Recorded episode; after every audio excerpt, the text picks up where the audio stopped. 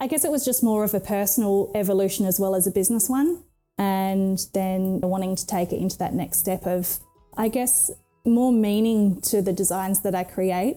So organic, sustainable, natural, raw, really to my core essence of what I love, and then showing people that you don't just have to have that when you go away on holiday, you can have it at home, you can have that feeling all the time.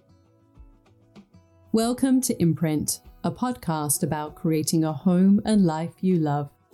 I'm Natalie Walton, an interior designer, stylist, and best-selling author focused on an holistic approach to homes. Each week, I'm sharing insights and interviews about the creative process to help you enhance both your interiors and well-being, as well as provide you with the tools and resources to make considered and sustainable choices with all that you create. Hello everyone, welcome to Imprint. I'm looking forward to sharing my conversation today with Mon Palmer. Some of you may know her through Instagram and the work that she shares on there. She is from a landscape design background and um, has done SketchUp courses. We will link to everything in the show notes. That is how I came across her work originally, but more recently she has evolved her business into um, focusing on a boutique accommodation, Airbnb and acreage properties, and taking a more holistic approach to blending the interiors and the exteriors, and also just a more holistic approach in terms of her design philosophy. And we talk about how her business has evolved, how she's learned to charge for her services, what works for, well for her. She said, shares some great insights as well into how to make the most of your exterior spaces, and has got some really tip, great tips and advice on that. So please enjoy my conversation with Mon Palmer. Hi Mon, I'm so excited to have you on the podcast. I'm really curious to learn more about your journey. I'm a huge fan of your work and the things that you create. And um, yeah, I, I would just love to dig s- straight into, you know, first of all, a little bit about your background, where you grew up, and if you were a creative as a child. I think that's always interesting to know. So maybe you can shine a little bit of a light on that part of your journey. Well, thank you, first of all, for having me so much. I I'm such a fan of yours as well. Love your work, love your store. I was actually down um, south in um, the south of uh, Western Australia, because I'm from Perth, at, in Denmark, and we stayed at this beautiful farm stay called Upland Farm. And when I arrived there, your one of your books was actually on the coffee table. And I said to my friend, oh my God, this is the lady who's going to be interviewing me soon. So um, it was so beautiful. And uh, yeah, so I'm just, you know, when I heard from you, I was just so thrilled. A little bit nervous because, you know, I want to do this justice. But um, yeah, so thank you so much for having me here. Uh, yeah, so my journey, um, I, it's quite winding and long. It, it wasn't really, I never really thought I was going to be a creative when I was growing up. So I was very um, maths and science based, and I wanted to be a zoologist. It was like my lifelong dream. I love animals. Um, I love nature and outdoors. Um, But yeah, it just, life took a little bit of a different turn when I was in high school or school.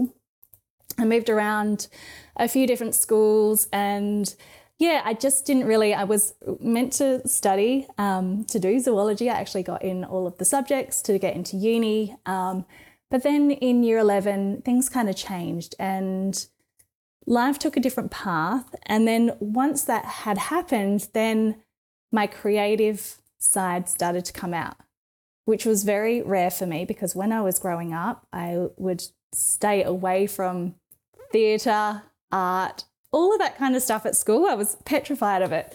Um, and I think it was maybe when I went travelling and lived overseas and lived in London for a while.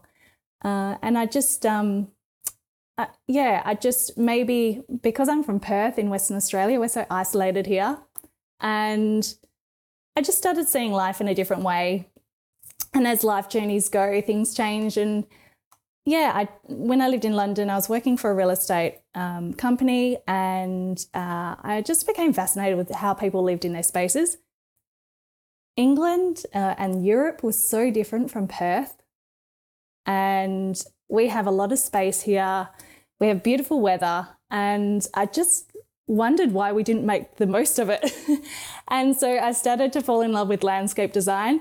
And in London, garden design is such an age-old profession. And um, so, yeah, we, when I was over, my brain just started thinking about how I could bring this kind of profession back into um, Perth, and W A, and then Australia. So, yeah, and then when I came home, I um, studied for a while, studied landscape design, and then the the journey continued from there. So did you start working for somebody when you came back, or did you straight away just start doing your own business? So when I came back, I was actually too scared to um, start studying. So I, I came back, I had a mortgage um, in that time, so I had like an investment property. And I just couldn't make that cut from going from full-time work to then studying again, because it would have to be full-time study. I was um, wanting to do um, landscape uh, design. And when I first came back, they didn't actually have a recognised um, qualification in Perth for landscape design. There was either landscape architecture, which I didn't want to be commercial-based. I wanted to work with homes. Um, And there was also horticulture in landscaping at TAFE. So after a while, I um, so I was working for a travel consultancy, uh, Flight Centre, for many years, and um, I was doing that while, yeah, I guess kind of um, being too scared to take the plunge. And then uh, after a few years, I was like, you know what, I need to follow my passion. And then I quit full-time work. I started working at Bunnings in the nursery department to get some, because I had no idea about plants. I, you know, I'd never really grown up on a farm or land or had any kind of experience in it. I just knew I, knew I wanted to do it. So I got a job in the nursery department at Bunnings and um, started to kind of learn about plants, horticulture, and um, full-time study at TAFE. So uh, with the horticulture course, it was... Um, I think I was one of two girls in the class, and it was horticulture, well, um, it was landscaping in horticulture, I think it was called, and we did construction. So we would, uh, you know, build limestone walls, um, lay reticulation, lay lawn, um, do planting, build decks and stuff like that. So I had a ute, had a wheelbarrow, I had all the tools. So I started from the ground up, I guess, in that. And that has really helped in terms of going into design. Um, understanding the fundamentals of construction. And then while I was studying, uh, I had some friends ask about, you know, can I do their garden? Can I design their space? And so I uh, launched my own business while studying. Okay. I love that though. Like, I love the fact that you, um, you know, you kind of got a job in the relevant field. And because I mean, my background, like way back when, is that I actually worked at a paint store. So kind of like, you know, I do think that those early threads, it's always interesting to see like oh. where you end up and, and how it, it all pays off, you know, like so to oh. this day, things that I learned while working in that paint store, it still applies to what I'm doing today, you know, and I did that for over five one hundred percent. Years while, while I was at university. So it's, um, yeah, it's really interesting you know to see the threads. Yeah. I love that. And at the time for you, you know, you may have loved, but it may not have made complete sense. For me, it didn't make sense. I, you know, when I was studying, I got I got bullied a lot by the guys in the class because a lot of them there were just wanting to get their um, permanent residency here in Australia. So it was one of those, um, I think, courses that you could do if you were from another country, and then you could get permanent residency if you do that, because I think not many people wanted to do this course at TAFE. And um, so I used to get a lot of like, oh, would you call it sexual harassment? But, um, you know, they would say, oh, you're a girl, you're going to break your fingernail. You, you know, you can't do that because you're a girl. It, it was really, I, it was the hardest two years of, um, not of my life, because I've had many hard journeys, but, you know, of um, resilience and sticking in there. I had moved around from so many jobs from when I left school to, you know, before finding out what it was that I was passionate about. And when I had made this decision to leave full-time work and go to full-time study, I made a commitment to myself to see it through. and to not always be jumping around. Um, and I think, you know, the pressure that I got from those people and just feeling like such an outsider, it was so hard, but it built up a lot of resilience. And I'm so glad I stuck at it because I'm still doing it now. Um, but yeah, they were really testing times. Uh, and I, I was so broke, so broke. And I just, you know, it was hard to even, we, I had to sell the house in the end because I couldn't afford to pay the mortgage um, and go to school and do all of that kind of stuff. So um, yeah, I'm glad I dug my heels in and, and kept at it because it was, yeah, at the time it wasn't fun at all, but um, I knew it was going to be worth it in the end. And I bet it's really served you well as well. Not only the lessons that you learned, you know, obviously in terms of the, the skills, but being able to go onto a site and be confident in front of trades, in front of, you know, guys who maybe sort of see you walking in and thinking like, oh, you know, because there can still be a little bit of that kind of attitude. And oh, I'm sure it served you really helped well to have that, yeah, to have that resilience of being able to stand your own ground and sort of know that you're you've got that foundation within you. Yeah, I'm I'm so uh, you know, and we talk about, you know, certain threads and things that happen in your life. A lot of it doesn't make sense at the time, and um, I kind of had to look after myself while growing up. So again, a lot of that, like having to just fall back on yourself and not having to rely on others, and you know, that's kind of what happened when I was studying. I was kind of used to having to just pick it up myself and and just get through it. So, um, and again, even like you were saying, in the industry, and when I started in the industry in landscape design um, and construction, it, it was very male-dominated. It's great to see it changing. You know, I I think I studied like thirteen, fourteen years ago or something like that.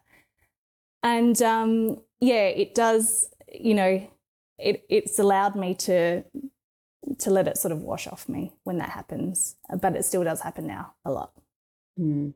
So then what happened? So you studied, you were doing your part-time work or maybe even full-time, but you were juggling the, the two sides, you know, of, yeah. of studying and work. And like you said, you started to take on some small projects. Did you then go and work for somebody else for a period, or did you straight away then launch into your own business? So I then um, launched into my own business, and then I went into partnership with someone who who I had studied with. We had done a um, display garden at Garden Week in Perth, nothing like the Melbourne one. It was the first time it had ever come here, actually, and we did this um, Moroccan-type courtyard display, and it was something different that they'd never really seen before. Anyway, we won the awards for that, and um, then we thought, oh, you know, we're working really great together. Let's go into partnership. Unfortunately, we were... have very had very different goals and um, I guess values for where we wanted to go in life, and we were at different stages of our life as well, and so that didn't work out. After an incident had happened, I was like, you know, that's a deal breaker for me, even though this um, business was really great that we had created, and it, it was kind of like my baby. I didn't have kids at that time. It was a very hard decision to leave, because uh, I'd put everything into it. And then at that moment when I did, and I was still young, I think I was twenty-four or twenty-five maybe at that stage, can't really remember, maybe or maybe twenty-seven. Um, that was when I then approached a landscape architect firm in Perth um, to see if I could work with them, because I didn't have the... I didn't have the energy or the love to then start up another business, because I'd given that one everything. I wasn't ready yet to feel that heartache again if that was going to happen again. So I um, there was a great company that I loved here. Um, it's called Tim Davies Landscaping, and they're a landscape architect firm and construction company. And so, um, yeah, I approached the owner and we sat down and had a chat, and they created a role for me. And so I got to work uh, residential, which was great. And I ran my own pro- design projects, and um, we were able to, um, yeah, create some really beautiful projects there. And I ended up staying there for, I think, over three years, which is very rare for me because I don't do well working for others. But they were so, um, but the thing was, I work I worked backwards to how um, a lot of the team did there. So I'm TAFE trained and I'm very much like self-trained as well. And I started there, when I started there, I would work in SketchUp, like a three D design program. I'd work in that first and then do the detail drawings afterwards. Whereas when I went into that firm, they would do the detail drawings, so I saw the plan views, and then the three D design was like an afterthought or something that may we may present, you know, with the concept plans. But I knew working in, you know, over the years that I'd worked from studying to having my own business, uh, many of my clients were women. And I think it was great. I think I was so busy so quickly because I was connecting with the, um, with women a lot more in terms of how I presented my design. It was a lot softer and I designed in three D and I found that we could really get to the essence of the design a lot quicker that way. Whereas a lot of people read plans and they can't get that feeling and the whole um, vibe of it. So it was kind of hard working for someone in terms of like I was different to everyone else. Um, again, I felt like a little bit inferior because I wasn't uh, university trained. But I was, you know, getting the clients, we were creating great projects. And at that time, um, the design um, area of the business, like they would always run at a loss because they didn't think they could make money off design only. Um, so we ch- we turned that around within the business as well. And um, yeah, so it was kind of, I got to be myself, but then I had to, I felt weird being myself because I was different from everyone else. So. But yeah, and then we ended up, my partner and I, so we've been together for thirteen years or so. Um, he uh, had long service leave, I think, his first lot of long service leave. And he did um, triathlons, Ironman triathlons as a hobby, I guess. And he got into the world champs in Montreal.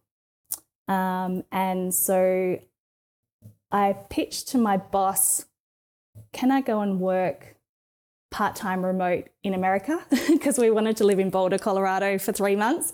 This is where all of the um, professional uh, triathletes train because it's high altitude. And he agreed to it. So um, so then we moved to the States and lived there, which we loved. We were so sad to come back. This was before kids. And um, so I worked for this landscape architect firm um, part-time. Remote, and this was before COVID. This was in two thousand sixteen. Remote work wasn't really a thing then, but I was I um, was following these online business um, people, um, particularly Marie Forleo, and she was like, um, how you can create an online business and all this stuff. So it, it got me thinking. I thought maybe I can do that. So they allowed me to do it. We had a great three months there, and while we were there, nearly at the end of it, my partner said, "Look, I think it's time for you to go out on your own again," and so he gave me that little bit of confidence to. to then um, launch again when we came back. And so was that then the kind of the current iteration of the, the business that you have now? Um, no, it's kind of evolved since then as well.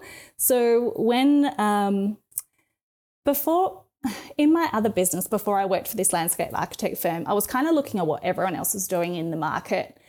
Um, and because, you know, that's what I thought you do when you go into business. You kind of see what else is out there. You kind of emulate it, but put your own spin on it. This time when I relaunched, I wanted to be authentically me. And um, so that's when I started up my um, landscape design studio called Slightly Garden Obsessed. I had this different name. Um, it was very like female focused. And um, yeah, so that just... Um, grew really quickly, really fast. And I did that for quite a few years. And then um, just recently, I think last year it was, um, I then changed the business again to become a little bit more holistic with interiors and building design. Um, and I guess looking at the whole entire space, interiors, built form and landscape together. And that was when Bare Carbo came about. Now, I just want to ask you, though, before we sort of talk more about what you're doing right now, is so then how did you start to get your sort of first clients in this sort of, you know, once once you return from the U S. So you sort of decided, okay, I'm going to take the leap. I'm going to launch my own business again. But when did, you know, how did you find those initial clients? Because I know this is something that comes um, up a lot was, for people, you know, like, how do I do it? Yeah. Yeah. It was um, interesting because um, Instagram had sort of come on the scene, I think just before, or I started to get into it just before we kind of left for the States.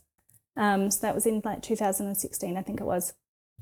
And I just started like sharing my journey. Uh, and then I guess um, for some reason, I think people were resonating with what I was putting out there. Um, and I've always seen Instagram as just like an organic thing. I don't follow any rules. I just, you know, kind of post what I feel. Never paid for any following or anything like that. I'm not, you know, I'm not an influencer, and it's not. But I think um, Instagram's a great tool because it is visual. And for creatives or people who love design, visual is great. And um, so I had just put on there that I was, you know, had got a new name. I was relaunching again, um, and it was my own thing. And um, that is how I've always got my work. And it's just been from people that you connect with and they understand your aesthetic. And um, I remember... That's my dog. That's okay. I remember um, I got a phone call um, from a beautiful, beautiful person, uh, Amanda Shadforth in uh, Queensland. At the time, she was Oracle Fox, and I was watching this um, reality show on um, Foxtel, and she was actually in it, and I loved her. And I got a voice call, voicemail from her, saying, "We'd love you to do our garden, our garden design. We want like a mid-century inspired." And um, yeah, I nearly fell off my chair because uh, I just I couldn't believe what I was hearing. And I think in those times where you put yourself out there, um, it's so scary, but I think it's so worth it, because that's when the people that you truly align with come into your life, or, you know, things happen, um, whether it's, yeah, serendipity. But I think if you can somehow, I guess, share what you're doing and you love, I think you'll find those people.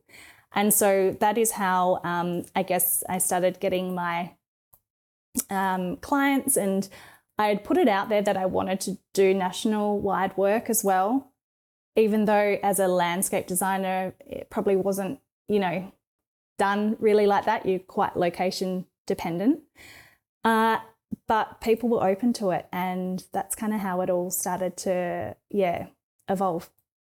So can you explain for those who perhaps aren't, you know, one hundred percent sure, like, what is landscape design?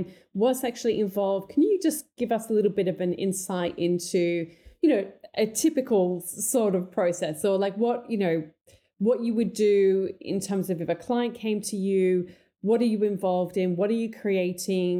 What's the sort of the output of what you're doing? So if a client comes to me, um, they may not necessarily have had ever had a landscape designer design their outdoor space. Um, usually it's like once in a lifetime, they're like, okay, we're going to get someone to do it, and it's usually their forever home. Um, it's becoming more and more popular these days, and like a, a standard service, I guess. When it was, you know, nearly fifteen years ago, um, it was like that. People were like, what is landscape design? I remember my mum thought I would just go out weeding. She thought I, I would go and maintain and weed gardens, like, I don't know, yeah, for many years. And it was even hard for me to explain it.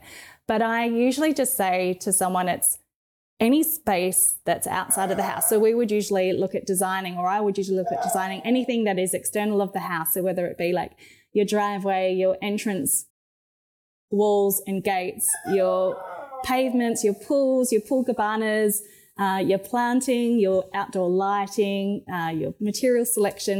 So basically anything's out there, and different landscape designers will have, you know, different things that they may or may not do.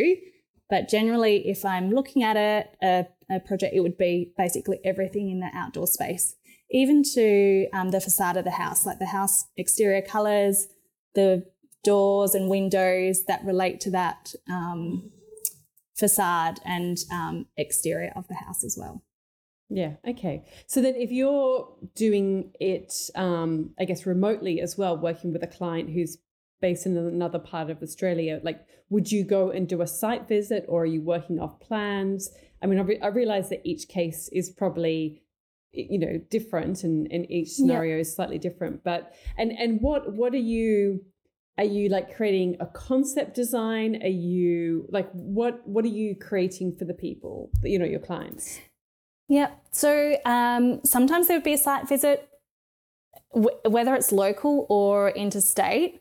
Um, sometimes if it's local, I may not have even been on site before ever, and I just work from plans, videos, um, photos, um, Google Street View. You know, there's all these um, technologies that we have these days, or they'll um, the client will FaceTime me and they'll zoom around their spaces and garden and walk me through, you know, what they're sort of thinking, what they the the views they don't like. And because we are so connected with technology these days, it just feels like I'm there anyway. And I, um, it's easy for me to kind of read, um, like, I guess, surveys and lays of land and get a feel for the space through that technology. Um, whereas I know, um, you know, some people definitely have to be there on site. And I tell you what, it does make a difference when you can be on site and have a look at the borrowed landscape, you know, how the um, the shadows fall, and you do get a better sense when you can be on site. But um, especially through COVID, that wasn't, um, you know, something that could be done. Um, but yeah, I, w- I was thinking about it the other day, and I actually, some of the local jobs, I've never even been on site before, um, but have still created a space. So yeah, I don't know if it's something that, um, you know, I don't need that within the process. It does help, but it um, hasn't made a difference to it. But I found, particularly through COVID, um, I was missing that connection with the space. So once I receive, you know, site photos, uh, site survey, so we'll always have to have a site survey. And then from there, I would then design the space. I'd start in three D still. And so we'd create a base model of, if it's if we're doing the landscape, it'd be the existing house. Um, so we might just do a very, like, generic in white or something, you know, not going into too much detail, but plot the existing house on there um, and any existing features, and then I'd design the space like from the ground up. And then I would then send the client a fly through of that and some perspectives, and then we'd go back and forth with the concept. Once that's approved, then I would then do the detail plans. So the plan, um, the plans in scale, elevation sections, detail drawings, Uh, along with the plant schedule, um, lighting plan, and then um, the materials and finishes and furniture. So one of the, the big questions that a lot of people ask me, you know, and I know many of them are listeners of this podcast, is that when you're starting out, how do you, how have you learned to navigate that process of charging for your services, particularly when you're starting out? You know, you can be keen to get the work, you just want to get images in your portfolio, but often you still have bills to pay, you know, so it's not always possible to work for free. Or did you kind of do yeah. that for a period? Can you just shine a little bit of a light mm-hmm. on how you've navigated that part of the journey of having your yeah. own business? I think it's so important to talk about this. And I remember when I was starting out, I just wanted someone to tell me what their fees were and what, you know, what they charge. Come on, someone give me something. And so when I worked for the landscape architect firm, that was, you know, quite um, great to get that insight. Um, but it was funny that they thought that they couldn't make, you know, that the design department would always run at a loss and then make it up in construction. So um, I come from a very different thought pattern of that. Uh, but I think it's it's a challenge. Um, and it still is a challenge with fees and pricing, because I think a lot of us have um, money blocks or certain conditionings that we've learnt from a young age um, of how we perceive and see money. So I had to do a lot of work around money. And what I discovered was money is energy. It's an exchange. And I think it is a case of, um, you know, looking at it as a return on investment, and not necessarily what the fee is, but more so, okay, how is this going to benefit my client? You know, what is their return of investment going to be? And no, I should not limit myself on um, based on what I believe is, you know, enough or not enough. So I think taking that emotion out of it um, is key. And I think that's a learned thing over time. I don't think that it's something that you just, you know, when you first start your business, you go, oh yeah, no, this is their return on this, you know, if I'm doing this design for them, then it's going to increase their value of their property. Um, but it is a very good way to look at it. At the start, um, I knew that I didn't want to work for free. And so I've always been firm on that. I would not do um, projects for, um, you know, um, for the portfolio or um, for the accolades. I, I'm not big on awards. I don't put myself into awards. Um, the only one was ever that first one where I did the garden display, and it, I didn't expect to win. I didn't, you know, I did it just for the display, not to to do an award, um, get an award. But um, I, I think it's important to have a value on what you do. Um, and, you know, definitely there's partnerships and things that work like that where you both gain value from it. So it just has to be an equal partnership if you are going to then, you know, reduce your fee for, for certain things. But I think that's um, like a business transaction. At the start, um, I, I definitely wasn't charging enough for what I was doing, but I was learning. So uh, I knew that I wanted to get real world experience. And so I knew I couldn't charge, you know, what I'm charging now. I think it all is related to experience and um, what what you have done previous to that. Uh, so yeah, it's it's one where yeah, just make sure you do get valued for your time. Um, some people do like to negotiate the fee. I would say don't just reduce your fee, reduce your scope of works if they, um, you know, if they don't have the budget for your full fee. And um, just have confidence in what you're delivering is worth that. And then maybe just charge a bit extra on top of what you think it's worth, because you will always charge less than what um, value you are giving, I think. Yeah. And do you offer like a package fee? Because, you know, if I'm imagining yeah. it's similar to interior design where, you know, there are some people who say, okay, for this type of project with this amount of work, and you judge it on the amount of rough hours that are going to be involved, and you would say, you know, it's for this kind of package, you know, the whole thing, and this is all the things you get. Other people work on an hourly basis, you know, how, or sometimes people do a bit of both, you know, like the concept design is this, but if you want to work with me beyond that, then it's a certain amount per hour after that. And then of course there's like the cost plus method or, or whatever, you know, like there's, there's different ways yeah. that you can work. What, what kind of um, model of business do you work with when you're charging? I've always done a fixed fee. And I think um, for that reason, I always think if I was a client, I'd like to know what the whole cost is going to be.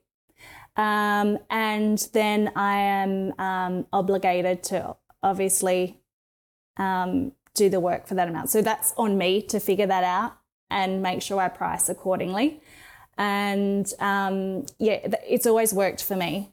And I don't think charging by the hour would work for me as well, because it's not how my brain works. I'm not like a sit down and do an hour kind of person.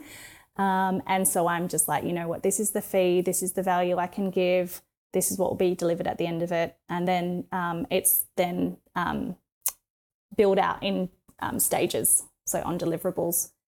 And it, that's always the way I've done it. And um, it just it, it just seems a bit more upfront for myself.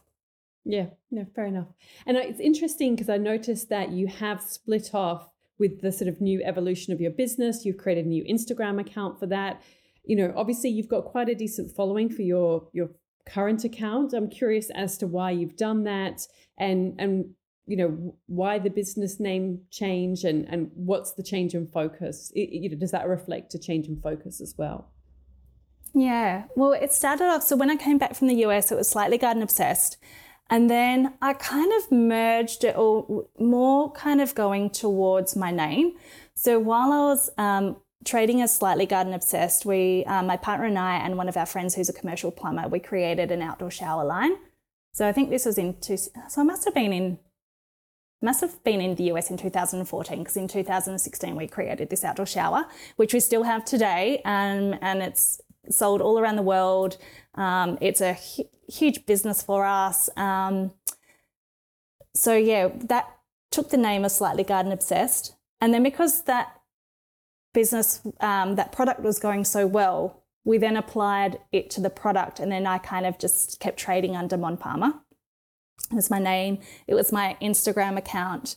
And then when um, it came up to, so I did that for quite a few years, but then I was getting clients ask about, oh, can you just look at the interiors? Or we've had an um, architect design this, like, what do you think about the flow from the inside to outside? And I started to get project um, or scope creep in terms of what I was offering my clients to what they wanted. So I was listening to what the needs were of the people that I was um, working with, and they wanted more than just the landscape. They wanted to feel like their spaces were connected holistically. And so that I could feel that that sort of area was starting to grow. Um, more so, and my love of looking at the whole space um, was a lot greater than just landscape design. Um, so naturally, it just kind of evolved into creating complete spaces for people. But for that, I needed a team, and I didn't want to. I've always been. I've, I'm very bad at ask, um, asking for help and delegating, and oh, it's such a big thing for me, and I work on it every day. There's so many things I work on every day, and um, but I knew if I wanted to continue in this space, I needed people to do it with me, and so I didn't want it to be under my name. I wanted it to be a team thing, and I also, um, yeah, I also had a lot of changes. I went through a lot of health issues, and I was just burnt out. I was really burnt out from doing everything myself, and you know, not being able to keep up, and just my body was breaking down. And so um, my partner and I were thinking about, and he's a firefighter, he's not in my business, you know, we do the shower business together, but he's completely separate, but he's a good soundboard for me. And um, yeah, I was just, I just said, oh, I'm either going to give, I think I'm, I think I need to shut the shop. I think I need to just, you know, go hide under a hole for for a while. And um, but I didn't want to. Like, I'm not that kind of person. I can't just sit and do nothing. But I didn't know what else to do, because I tried to find what was going on with me and I couldn't work it out. And um, so, yeah, I guess I kind of hit rock bottom. And the meaning of Bare Carbo um, has a great um, meaning to me. It won't really mean anything to anyone else. But bare is in like stripping down to, you know, the simplicity of things. And then carbo was um, when we lived in the States, we went to Cabo San Lucas for our birthdays, and we just fell in love with the architecture there. Um, you know, small places, white, cactus, black steel, all the things. And we actually came back from the States and designed our renovation on our house based around this. And it was kind of like what I wanted to get more into, like a different kind of style that was my own style. And so um, that's why I created Bare Carbo. So it wasn't my name. It was representative of, you know, my journey and what I love. Um, and then um, that's how I kind of created the new purpose and mission and meaning. So, yeah, creating raw and natural spaces. Um, and then, yeah, bringing a team, whether they're in-house or um, consultants that I use. Uh, and I guess it was just more of a personal evolution as well as a business one. And then, yeah, wanting to take it into that next step of, I guess, more meaning to the designs that I create. So organic, sustainable, natural, raw, really to my core essence um, of what I love, and then showing people that you don't just have to have that when you go away on holiday. You can have it at home. You can have that feeling all the time. And I think we're start, I think we've come to the, I've got assessments next month, but we've come to the conclusion that I have, uh, may have inattentive A D H D. And I think that these calming spaces is something that I've never really liked colour, and I think that is a lot to do with how my mind works. And because there's so much internal chaos, to have a space that, you know, is nice and calming um, is just, yeah, where my heart is at. Yeah, it makes, it makes a lot of sense. I mean, I I mean, sometimes I've been hearing more and more people sort of say, you know, that they've got it, um, A D H D in adulthood, you know, late diagnosis. And I keep thinking, yeah. do I have it? Do I? Because like, I mean, there are some elements of my personality that I think, you know, the obsessive thing, I could definitely have that. But then there are other things I'm like, I just don't know. That's not like, I don't know. So I don't do you know, think I, but I do keep yeah. asking myself. I'm like, it's funny would, because it would explain so much. Like, I just want to have something oh. that explains so much about my personality. Okay, I tell you what, if you know, you know. I think, I think if you dug deeper.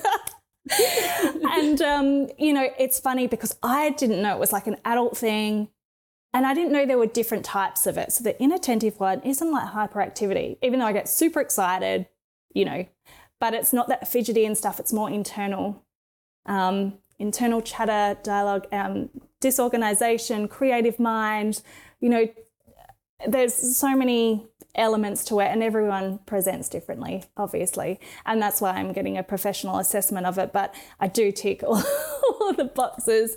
Um, but it can, I guess for me, it felt, I felt like my life then made sense, because I've always thought I was a little bit different from everyone, didn't feel like I really fit in, and would always look at things in a different way.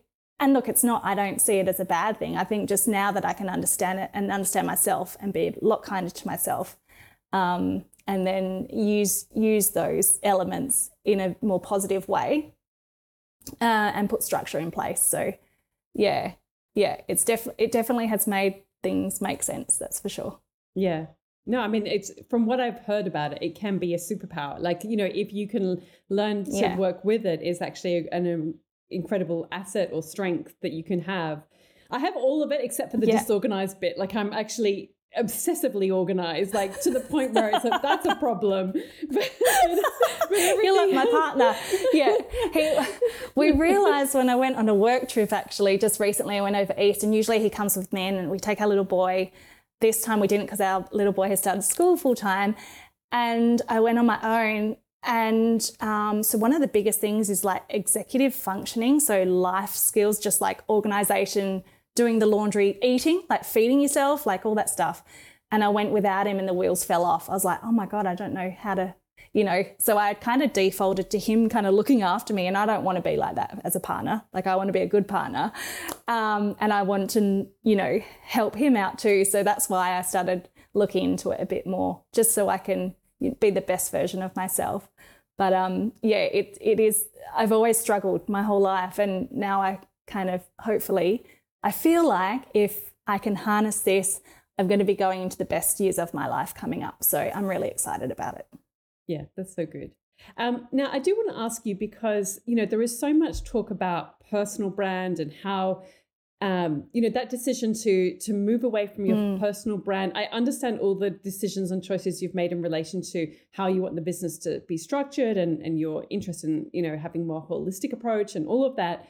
But there mm. is so much talk about, you know, how important a personal brand is, and, you know, the connection and, and so on. But I can also see so many benefits of having a brand that isn't a personal brand, because it's, I mean, part, I mean, this is like an internal conversation I have with myself a lot, because, and I'm just curious to get mm-hmm. your take on it, because there's another part of me that thinks, well, if it's not your personal brand, then I can almost compartmentalize it differently to then if it's my personal, like for me, when something's my own personal brand, it's hard to um, take away the emotion out of it in terms of like m- my feelings about myself, or how I and perceived, and, you know, like all of these different things that, you know, in this world of social media and all of the things that can be, you know, complicated sometimes. And I'm, I'm just curious if that came into your decision making at all, or it was really a different decision.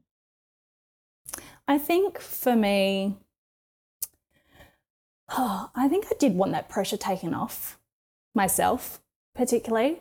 And I think, and I, you know, I think organically I created my own brand.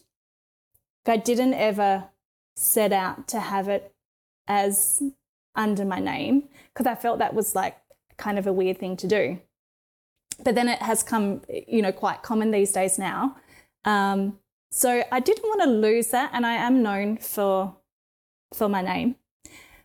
But I guess I wanted to create something that was um, bigger than me. And I, and I think if you can have the two, then it's amazing, because you can use your own voice to then elevate what you're doing. And you can also pull back, you know, if you need to as well. So for me, I'm I'm very like all in, I go, go, go. And I just, I'm learning how to create more boundaries and take things a bit slower. And I think um, by having, and look, maybe not everyone wants to have multiple arms and different names and things. That's just kind of like what works for me. Um, I think, yeah, I just wanted to create something that was bigger than me, and not uh, not because I'm going to exit out of the business or sell it or anything like that. Um, I think it was just like a feeling I wanted to create with it, a feeling that I couldn't really get with my own name. Because I think my name's attached to more of my like landscaping days, I feel like, as well. Whereas Bare Carbo is like a different iteration of it and what I can, I guess, create. So I did want that to be kind of standalone from there, because it felt like quite a big shift. I felt like I couldn't really create that shift with just using my name, mm. if that and, makes sense. Yeah. And so... Can you just clarify, so are you going into more interiors? Because to me, it seems like such a natural extension of what you do, and you create such beautiful spaces like your own home and environment, you know, um, is that, are you kind of going more into interior design as well as the landscape design? So we actually, when was it? I think maybe um, six months ago, or maybe nearly a year ago, we actually stopped offering landscape design as a standalone service. So our base offering, which is now closed as well, we've just closed our books on residential design. But for the last year, our offering was um, uh, landscape and interiors together. And then our absolute program was landscape, interiors, and the building design. So um, majority of our projects now are um, um, that landscape and interior combined. Um, and I have Em, who works with me full time. So she's an interior designer. She did her um, advanced diploma of interior design at TAFE. She completed that, when was that? A year ago or two? twenty-one. Oh my gosh, time goes so fast.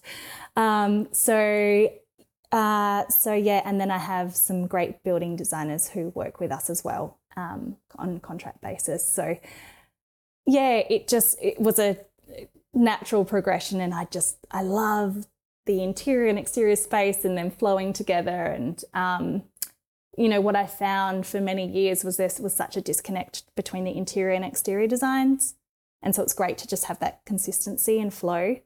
Um, but yeah, uh, a couple of weeks ago we just closed our books on residential projects, um, so now we're moving into um, boutique accommodation. So Airbnb for clients. So um, there's a couple of projects we're doing at the moment, um, and large acreage properties.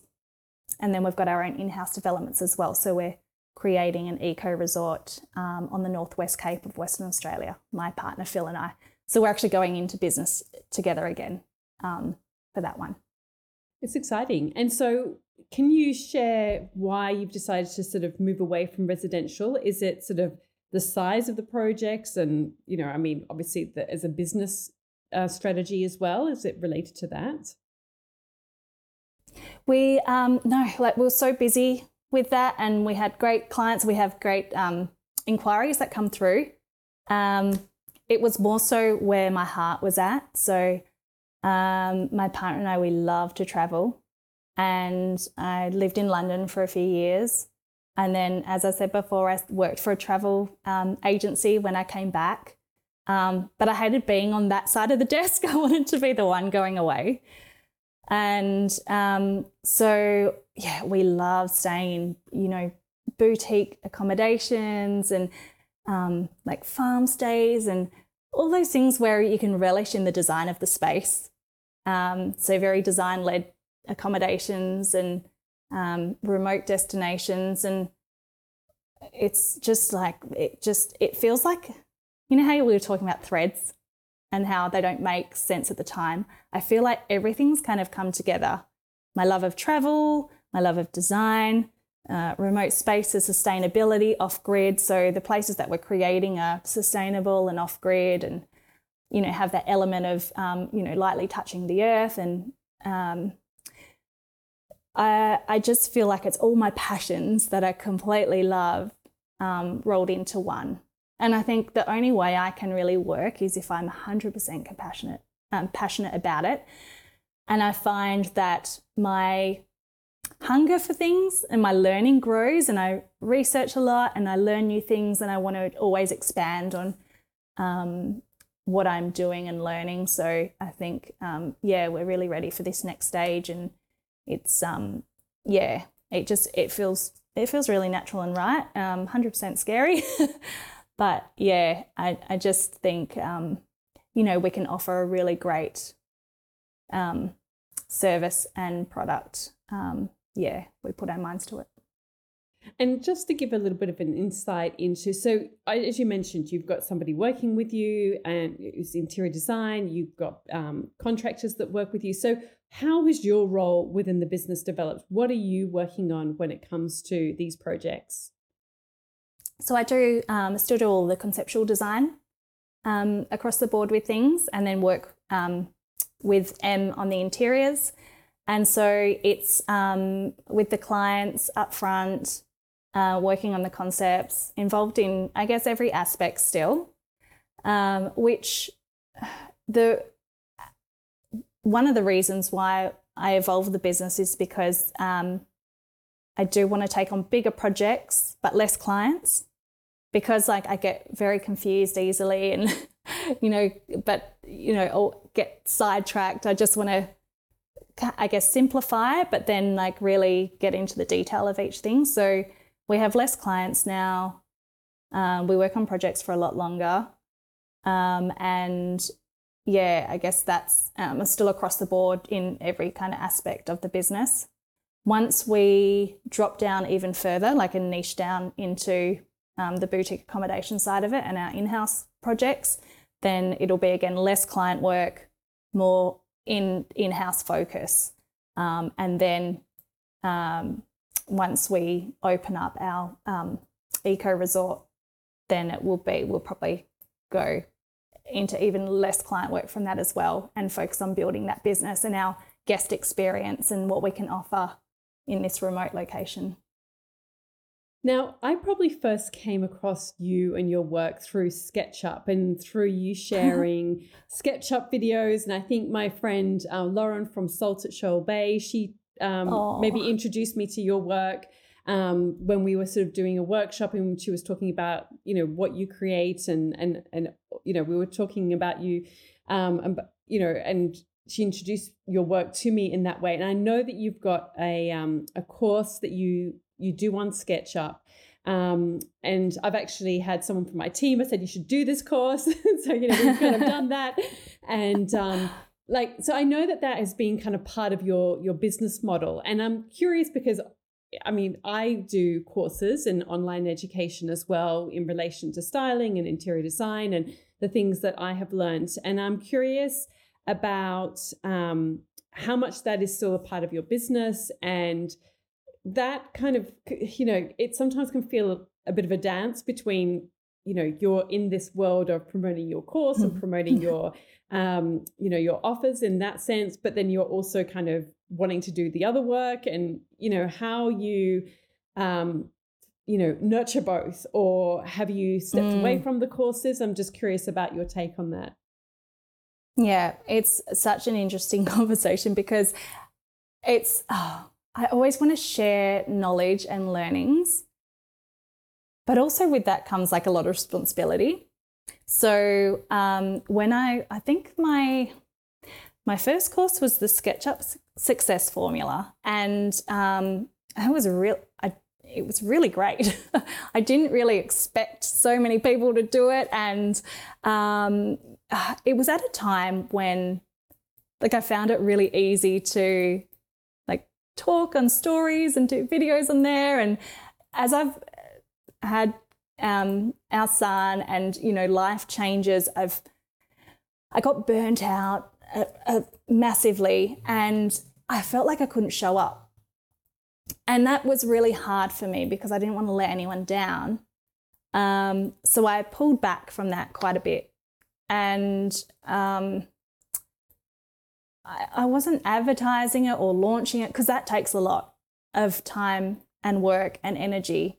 Launching, and you know, it's a real sales process, and um so I put them on Evergreen, which is where they, you know, you can just jump on and do it whenever you're not doing live rounds, and people kept buying them, the, the courses, and sometimes they didn't even have them on my website. They'd find them somewhere and they'd I'd be like, someone else is, then people must want it, you know. It's it's something that um yeah, it still surprises me every time someone joins a course. You know, it, the feeling doesn't change. It's um, it's amazing, and to know that, you know, you can pass on your knowledge to someone else.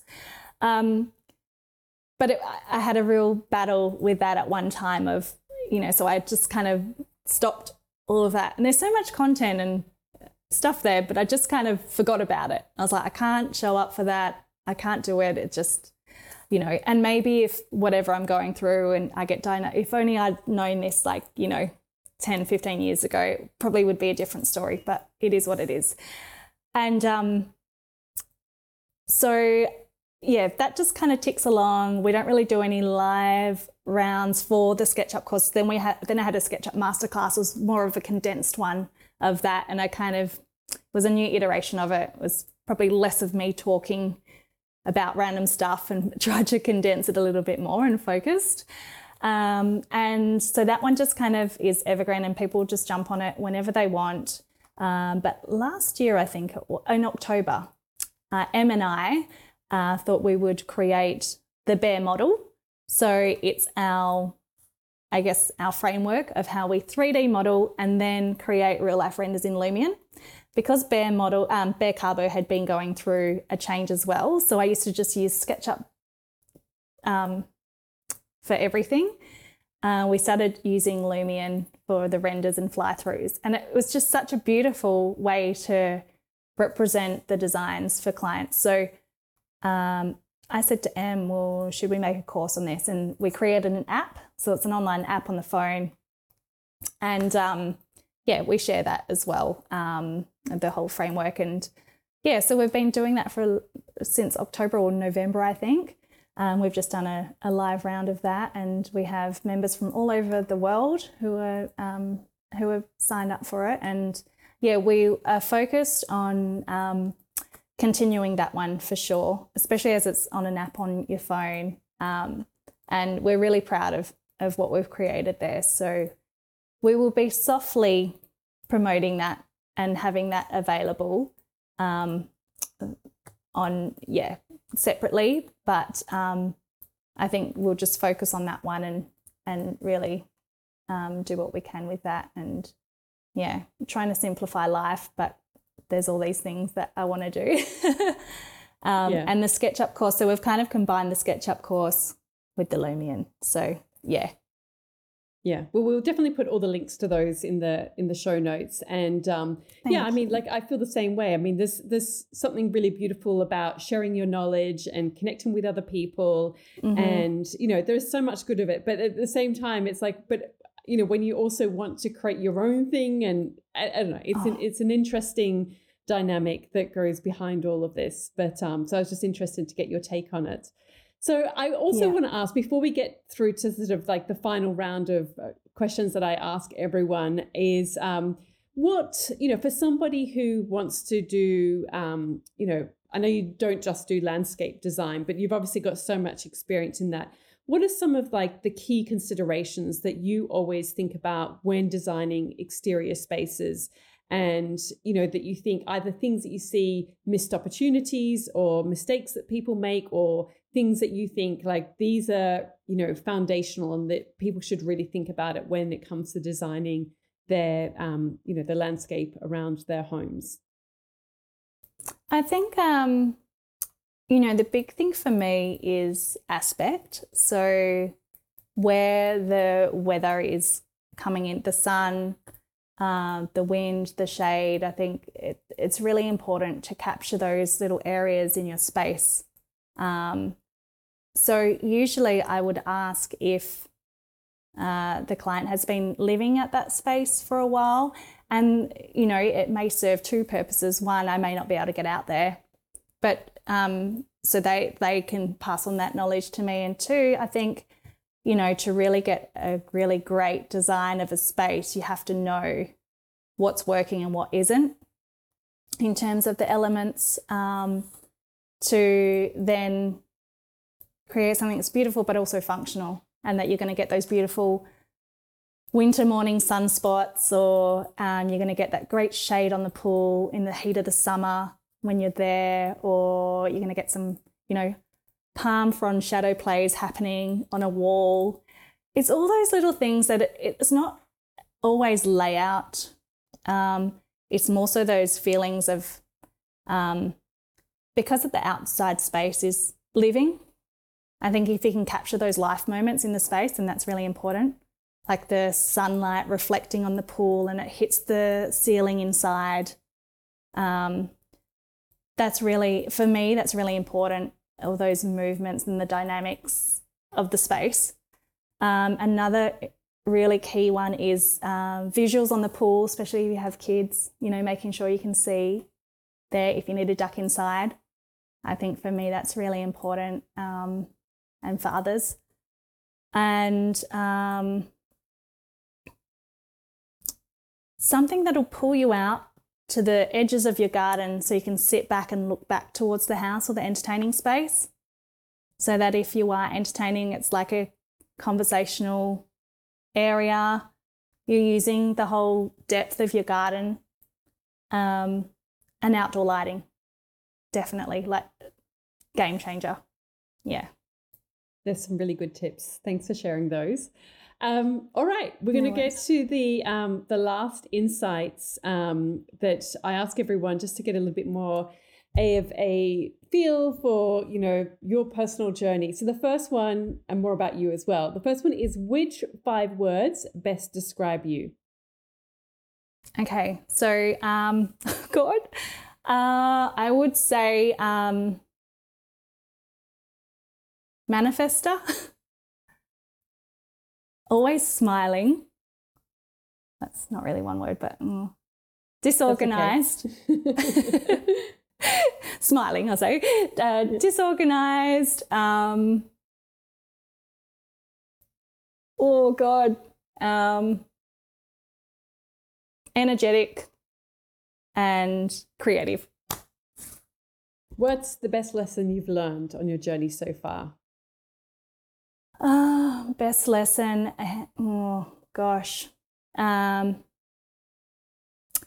it's okay to depend on people. Mm. Mm. What's your proudest achievement? Mm, my son. He's a cracker. We love him to bits. Yeah. It's very sweet. Uh, what's been your best decision?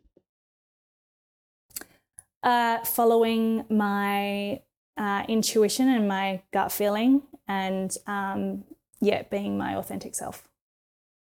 Who inspires you? Oh, there's so um, there's not a particular person, but someone who always inspires me to be better is uh, my partner, Phil. I just adore him, and just yeah, have so much respect for him. What are you passionate about? Oh, so much. life, life. I just want to squeeze everything out of it. Very passionate about life. Had such a rocky start to life. So any moment I'm just, yeah, so passionate about. But I'm, I'm really passionate about creating beautiful experiences for people in um, gorgeous locations. What dream do you still want to fulfill? The one I'm living right now. So uh, we are creating this eco resort, but it's on Crown land. So it's such a long process, um, very different process than what I've been through before. And so it's, yeah, a dream that we're still wanting to see come to life, but we're living it at the moment. What are you reading? Do you have any books on your bedside table or coffee book, coffee table books? Yes, so I love, um, I love like a, I love nonfiction, but I'm reading Atomic Habits by James Clear at the moment, and that has been really great because um, for my brain, like I know what I want to do, but I just can't make it happen. Like I just like the little things. Like I can dream of like an idea and make that happen within a week, but the little habits that make such a big impact. Um, so I found that book. I'll read it every time I go and have a sauna. I'll read another chapter, and um, yeah, that's been it's been life changing actually. It's a good one. What are yeah. you listening to? Do you listen to podcasts or, if not, um, music? Yes. Yeah, I listen to. Um, we listen to music quite a lot, um, and I also listen to podcasts. Um, Mel Robbins is one that I love. At the moment, um, she's recently been diagnosed with A D H D. Uh, yes. Or I think it was maybe yeah. a few years ago. Yeah. yeah. And um, yeah, so that one's um, a great one that I love to listen to. Yeah, actually, I think she was the one I was trying to think of. I was like, oh, there's somebody else that has recent, well, not recently, yeah. but, you know, she's um, been shared diagnosed. The journey. She shared, yeah. shared about it. Yeah, yeah. And I think I listened to that episode as well because, again, I'm like trying to diagnose, like, do I have this? And I'm like, no, I, it's just like, I'm like, I've got something, oh, but it's not that. Yeah. See, it's funny because I listened to that and I was like, is she talking about me? I was like, what? And I was like, I felt so seen. I was like crying and laughing. So yeah, I was just, so if you, if you're kind of like, oh, I'm not sure, then you, you probably don't. Yeah. I was like, oh my gosh, I'm not alone. Because I definitely think there's some crazy characteristic. They're not crazy, but, you know, there's some oh, characteristics in that, my brain that I'm like, I just don't know if everyone thinks like I think. I just, it's to the next level I've, sometimes. Definitely. Yeah. My my partner definitely, he's something we don't know. It's not, it's not what I have because we're like opposites, but it's so great because we kind of like meet in the middle, but we both, like we just joke about this all the time and because we see their, we call them like quirks or something, but it's like, that's not, I don't, yeah, that's a thing. Like, yeah. But we just I mean, don't I, know what his is.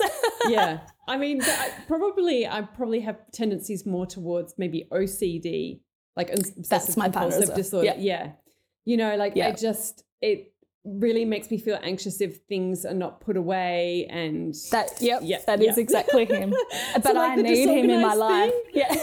Yeah. You're like, no. Oh my god! Like my husband can just like, he can just like leave the jar off the oats, for instance. Like we have porridge every morning. He just leaves the jar off and he walks away. I'm like, why? Why would you just leave the jar? Or like he oh would, my god! Like in the past, like I mean, he's actually gotten much better at this. But I remember in our first apartment together, he would just leave cupboard doors open in the kitchen. And I'm like, he's got what I have. I'm like, why? Why would you oh, just leave it open? Why? Like, why would you not close it? Like. It's it's funny because it won't make sense to another person. This is like the majority of our conversations. Like Phil and I, he's like, I'm like, why would you do that? And he's like, why would you do that? Like we're so, our brains are wired so different. But I'm like, I will start something and then my I'll think of something and then I'll start something. And then I look back and I'm like, oh my God, that's what I was doing five minutes ago. And I don't even, you don't, it's not a conscious thing. It's really weird. It's so, so I have to be, it's exhausting actually. And I have to be so mindful of every task I'm doing. Like, to finish it. So, so yeah, yeah it's, it, you Is would be it, yeah. like my partner and it's, I feel like we, yeah, come together. Opposites attract yeah. or something. My thing is exhausting, but in a different kind of way. Sometimes I'm like, just yeah, let it yes. go. Everything exactly. doesn't have to be so like perfect. I mean, not that I, I'm not into perfectionism, yes. but, you know, like it's just, just no. it's not that important. But anyway. I one hundred percent get it. So he, he's learning how to let go of things and I'm learning how to do things. Like, it's funny. So hopefully you and your partner are the same as well, yeah. where you can learn from each other. All right. And yeah. finally, what piece of advice would you give to your younger self? Oh my gosh, be kind to yourself. It's okay. You know, like, yeah, that would one hundred percent be the thing. Like, it's okay. Don't worry about it. Yeah. Yeah. I think we could mm. all do with being kinder to ourselves. I think it's, yeah. it's crazy, isn't it? What we put ourselves yeah. through. And it's all ourselves. It's not necessarily it, other people. Yeah. Yeah. Yeah. Yeah. Yeah. So, yeah. Well, thank you so much for, you know, sharing about your journey, your business, um, you know, your personal story. It's, um, yeah, I really appreciate, you know, you being open and honest. I think it will be very helpful to other people, and we're, oh. we're diagnosing people or not diagnosing people. But, um, yeah, I, I do really appreciate your time. And it's been, I've really enjoyed learning more about you and your journey and your process as well. So thank you so much. No, thank you. I've, you've just made it so easy to talk. And I, my intention was that hopefully it can help others, or maybe resonate with others, or, um, yeah, help help people understand that they are not alone on this crazy life journey. And I just, um, I've absolutely loved speaking with you. So thank you so much for having me. All of the links and info for this episode are at nataliewalton.com forward slash podcast. Don't forget to subscribe so that you can get a direct download of the latest episode. And I really appreciate when you take a minute to rate and review, as well as share the love with someone you know who might benefit from this episode, or on social media. If you'd like to access a range of free resources, come visit my website, natalie walton dot com. Thank you to Jaeger Media for producing this podcast. And I would also like to acknowledge the people of the Bundjalung Nation where it was recorded, and pay my respects to elders past, present, and emerging. I look forward to connecting again soon. I'm Natalie Walton, and you've been listening to Imprint.